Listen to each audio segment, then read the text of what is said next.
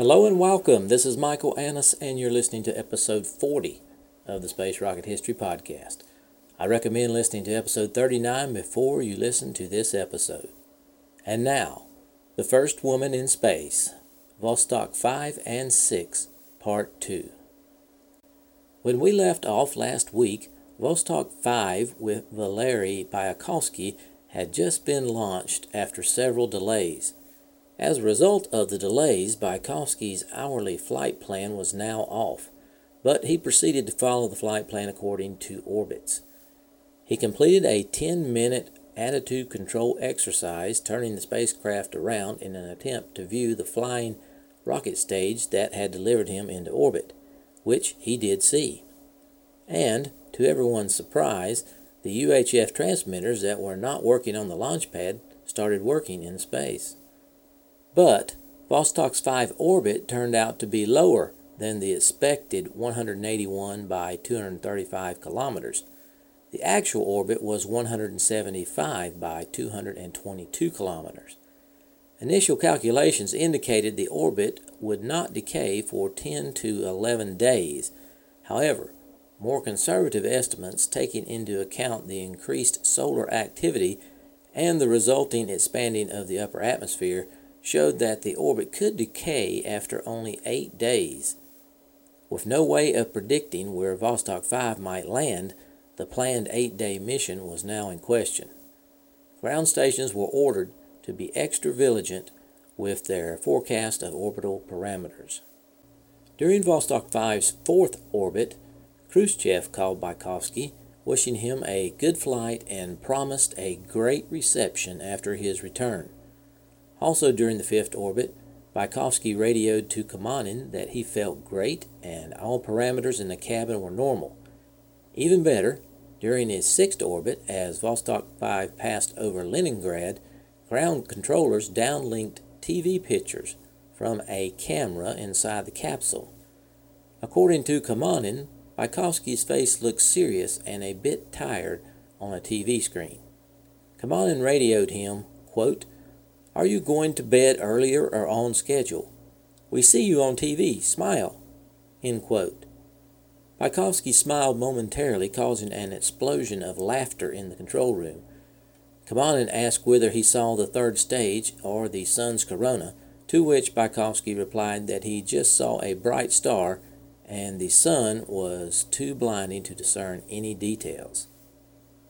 In the meantime, back on Earth, top officials were already celebrating the successful launch of Vostok 5 despite the impending launch of Vostok 6.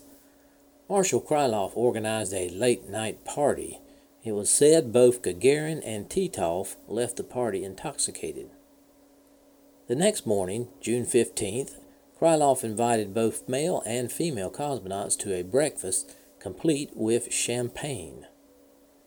Around 8 a.m., the launch vehicle with the Vostok 6 spacecraft was rolled out to the launch pad, and the State Commission gave its approval to launch Vostok 6 on June 16, 1963 at 12:30 p.m. Moscow time, with the hope of getting as close as possible to the orbit of Vostok 6.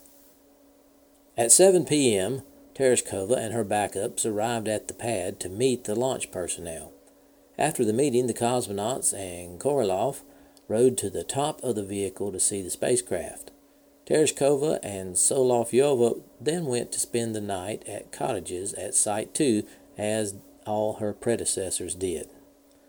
On the political front, Leonid Brezhnev informed Kamanin it had been decided not to publicly disclose Tereshkova's military rank, and that all female cosmonauts should change to civilian clothes.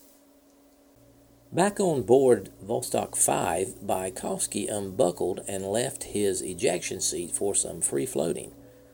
Unlike previous cosmonauts, Bykovsky was not nauseated and enjoyed the experience. He floated to the windows and noticed an antenna and a dangling piece of insulation. In the evening, on his 22nd orbit, Bykovsky apparently took an unscheduled nap. His rest period was scheduled for the 24th orbit, but TV images showed him with his eyes closed and motionless, and telemetry data registered a pulse of 54 beats per minute. Eager to confirm his status before the communications breakdown, Gagarin called Bykovsky at 11:50 p.m. during the 24th orbit. He radioed, quote, "Why no communications on the 23rd orbit?" End quote. Everything is good, replied Bykovsky. But there was a problem. Vostok 5's cabin temperature was fluctuating between 15 degrees C to 30 degrees C. Back on Earth on June 16th at Tyuratam, Vostok 6's launch day was going very smoothly. Chief cosmonaut trainer Kamanin and some veteran cosmonauts were on hand as Tereshkova and her backup, Solovyova, put on their spacesuits. They boarded the bus and arrived at the launch pad. Tereshkova reported to the chairman of the State Commission and was presented with flowers, which she immediately handed over to Korolev. She climbed the stairs to the elevator, waved to everyone, and boarded the elevator and entered the capsule. By this time, her pulse had reached 140 beats per minute. Within 15 minutes, she established radio communications with the ground and reported on hardware checks.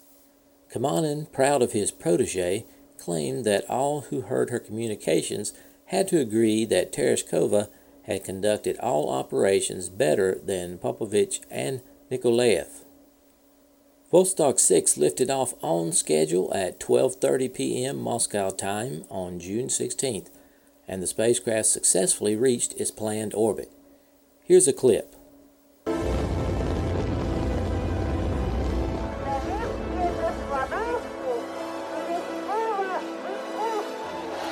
And here is a translated clip of Tereshkova remembering the launch. So when the ship took off and I heard the command start, I shouted, Hey, Sky, take off your hat. I'm on my way. Once in orbit, Tereshkova reported that she and her spacecraft were in good shape. She could see the Earth through the Visor periscope and in the side window. Through the window on her right side, she spotted the third stage of the Vostok 8K72 rocket, which delivered her into orbit. Within a half hour after her launch, she established communications with Bykovsky in Vostok 5. An hour later, Moscow television was triumphantly broadcasting live pictures of Tereshkova from orbit. Next, she made two attempts to manually bring the spacecraft into orientation for a simulated landing engine firing, which was scheduled during the second orbit of her mission. She admitted that both attempts to establish the correct stable orientation for the spacecraft had failed, as she had struggled to reach the instruments and the vehicle kept drifting away from a prescribed position. Her failure to control the spacecraft manually could potentially prevent it from completing a deorbiting maneuver if the automated system failed. Although the possibility of this scenario was low, Korolev was reportedly irritated. Here is a translated clip of Tereshkova explaining the problem. You see, there was an error in the program. When it was supposed to land, instead of descending from orbit, the ship was programmed to ascend. I entered the data sent from Earth into the program and was able to land safely.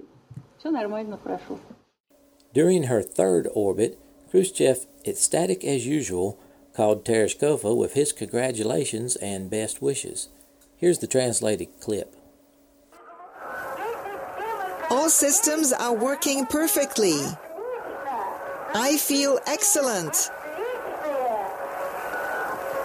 I can hear you very well. Your call signal is Seagull. But let me call you simply Valentina. Valentina, I'm very happy and proud that our girl, a girl from the Soviet Union, is the first woman to fly to space and to operate such cutting edge equipment. June 17th started off well. Both cosmonauts had a good sleep lasting eight hours, and Bykovsky had a pulse of 48 to 56 beats per minute, while Tereshkova recorded 64 to 72 beats per minute. Bykovsky reported that he had great communications not only with the ground, but also with Tereshkova on board Vostok 6. She is singing me songs, he said, but he was still unable to sight Vostok 6. Tereshkova said on the night side of Earth she saw a star three times brighter than Vega, which she believed was Vostok 5.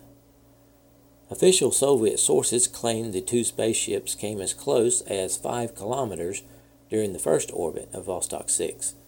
However, as the mission progressed, Vostok 5 and 6 started drifting apart, and communications became difficult to maintain and finally were lost altogether. As the day progressed, it was discovered that Vostok's 5 orbit was decaying faster than expected. It was now calculated that Vostok 5 would only hold orbit for 7.1 days.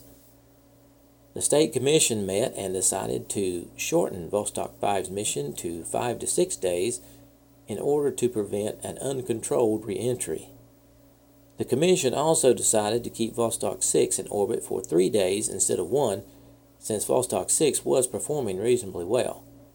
This plan would allow both spaceships to return the same day, June 18th. Kamanin made contact with Tereshkova twice on the 17th.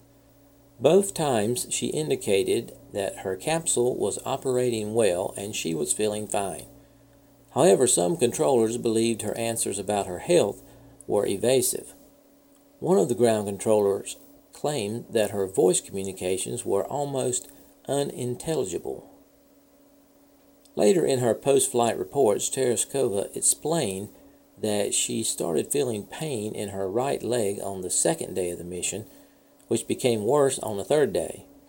She also started feeling pressure from the helmet in the shoulder area, and her audio headgear started irritating her ear.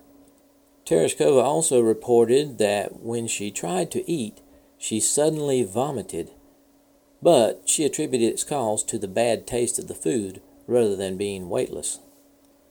Bykovsky also complained about his helmet in the post flight briefing. None of this information was publicly reported at the time.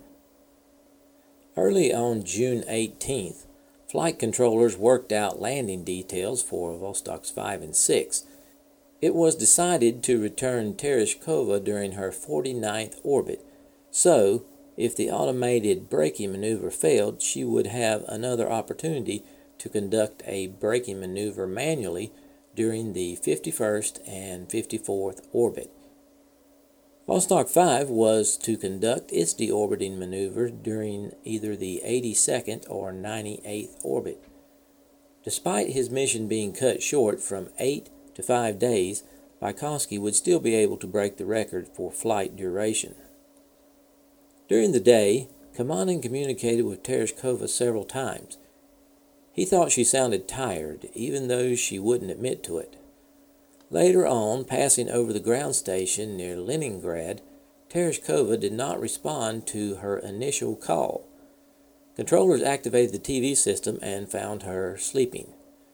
They reluctantly woke her up by switching her cabin lights on and off so they could discuss the upcoming landing and a manual attitude control exercise that needed to be performed before the braking maneuver. During this time, Bykovsky on board Vostok 5 was also feeling somewhat uncomfortable. He ate and slept fine, but on the third day of his flight, he had to take medication for constipation. The medication was now working and he could use the toilet for the first time. He reported his success over the shortwave radio. He sent the message, quote, at 0905 had a cosmic stuk, end quote. The word stuk in Russian means knock.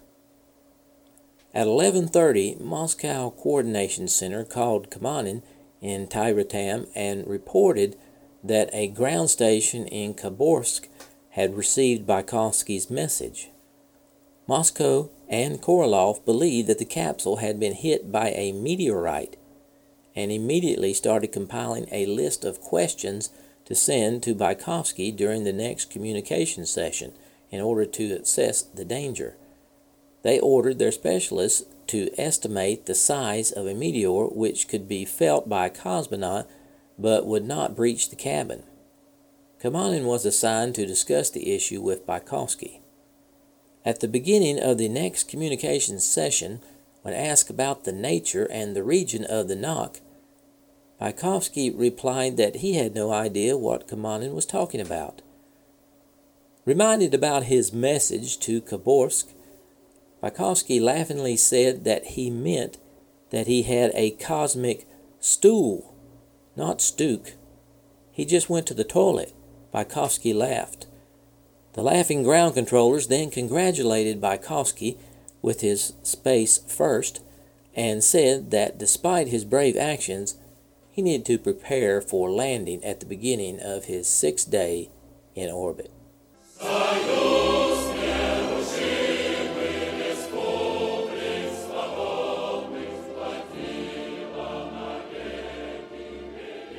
Thanks for listening to this archive episode of the Space Rocket History Podcast.